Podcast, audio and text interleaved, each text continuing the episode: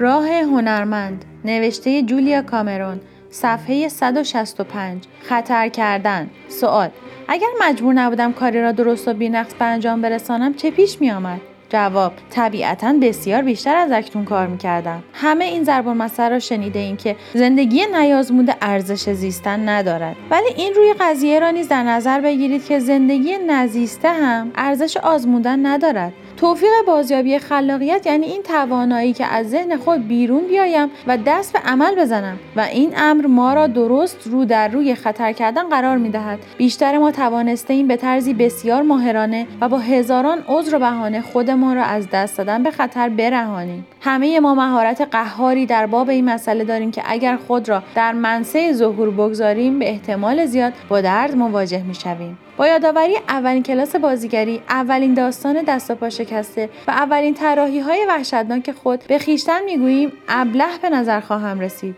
بخشی از بازی در اینجا مقایسه خود با استادان و سنجیدن گام های کودکانه ما با تبحر کمال یافته آنهاست. به جای اینکه فیلم های تمرینی و آزمایشی خود را با فیلم های اولیه جورج لوکاس مقایسه کنیم آنها را با جنگ ستارگان میسنجیم. این واقعیت را انکار می‌کنیم که برای خوب به انجام رساندن کاری باید مشتاق باشیم که نخست خراب از آب درآید.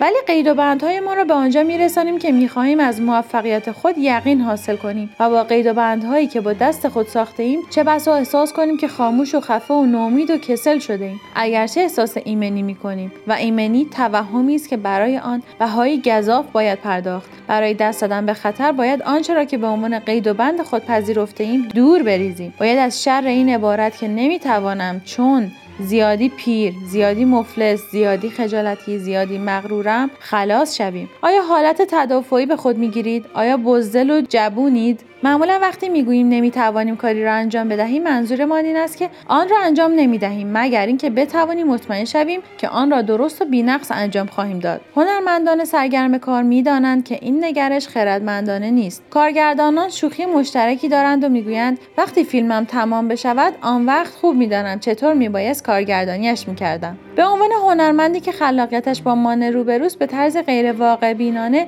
از خودمان انتظار موفقیت و از دیگران توقع قدردانی داریم. با این توقع به زبان نیامده بسیاری از چیزها بیرون از حیطه امکانات ما باقی میماند. مثلا به عنوان بازیگر به جای اینکه بکوشیم نقش های متنوعتری را بازی کنیم می‌خواهیم مکررا یک نقش را اجرا کنیم. به عنوان خواننده می‌خواهیم با دانسته هایی که با آنها عادت کرده ایم باقی بمانیم. به عنوان سراینده می‌خواهیم همان قواعد پیشین را تکرار کنیم و به این ترتیب هنرمندانی که از چشم ناظران بیرونی خلاقیتشان با مانع روبرو نیست درونند خود را با مانع روبرو می‌بینند و ناتوانند از اینکه دست به خطر بزنند و به سوی موضوع هنری تازه و رضایت بخشتری حرکت کنند. به محض اینکه بپذیریم آنچه ارزش انجام دادن دارد شاید این ارزش را هم داشته باشد که به طرز بدی انجام پذیرد انتخابهای گسترده تری در اختیار خواهیم داشت. از خود بپرسید اگر لازم نبود کاری را بی نقص انجام بدهم چه کاری را امتحان می کردم و پاسخهایتان را بنویسید؟ مثلا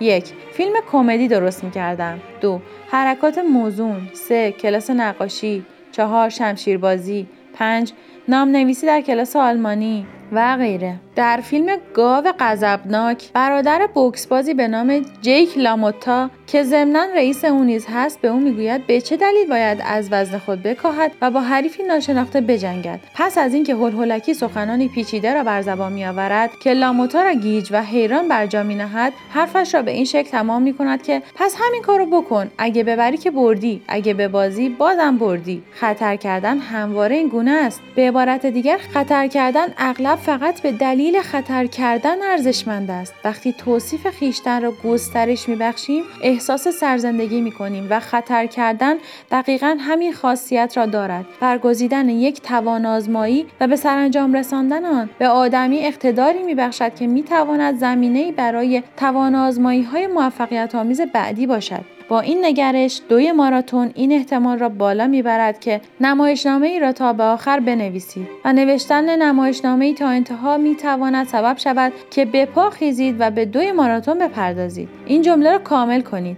اگر لازم نبود کاری را بینقص انجام بدهم این را میآزمودم. برای ارتباط با ما آیدی صوفی آندرلاین کاپل را در اینستاگرام جستجو کنید.